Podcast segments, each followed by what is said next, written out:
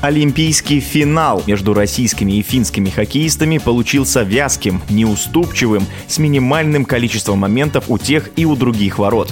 Финны выиграли 2-1 и впервые в истории стали лучшими на Олимпийских играх. Россияне, как и 4 года назад, дошли до финала. Но чего не хватило для общего успеха? В нашем эфире заслуженный тренер России Владимир Плющев.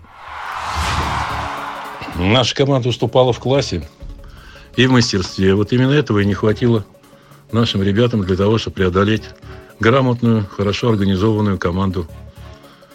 Те ребята в Финляндии, которые представляли свою страну, свою сборную, они хорошо обучены, опытные, знают, как играть в хоккей, знают, как играть против нашей сборной. В последнее время мы с ними играли очень неудобно. И, в общем-то, практически они нам доставляли массу хлопот на всех турнирах, которые, в которых мы встречались, начиная от Евротуров, кончая официальных чемпионатов мира и так далее. Поэтому мастерства сразу за две недели не повысить, надо думать о том, чтобы, в общем-то, повысить общий уровень нашего хоккея для того, чтобы оттуда выходили хорошие, талантливые, молодые чтобы противодействовать такой хорошо организованной команде, как Фина, нужно обладать хорошим мастерством, хорошим исполнительским мастерством, игровой дисциплиной и тактической грамотностью.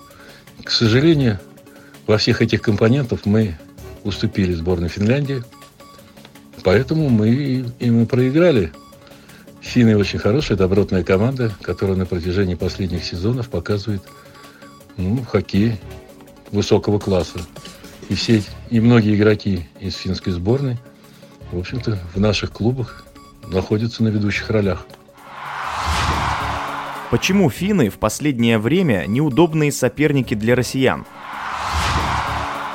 Финны неудобные для нас соперники. Ну, для нас вообще-то многие соперники неудобны, не только финны. Просто кого-то мы обыгрываем 1-0, а кому-то мы проигрываем.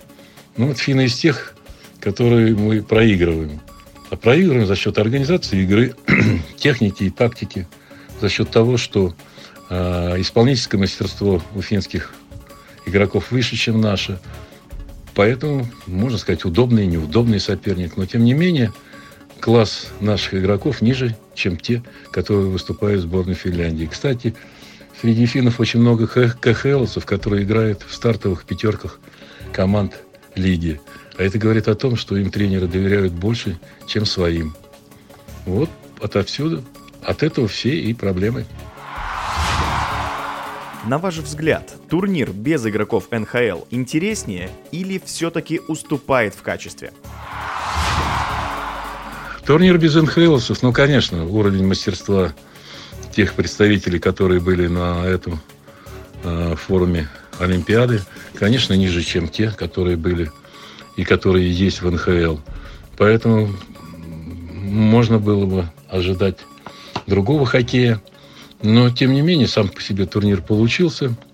Получился. Будем надеяться, что в следующих турнирах НХЛ будут принимать участие, и мы сумеем, в общем-то, посмотреть на классных игроков.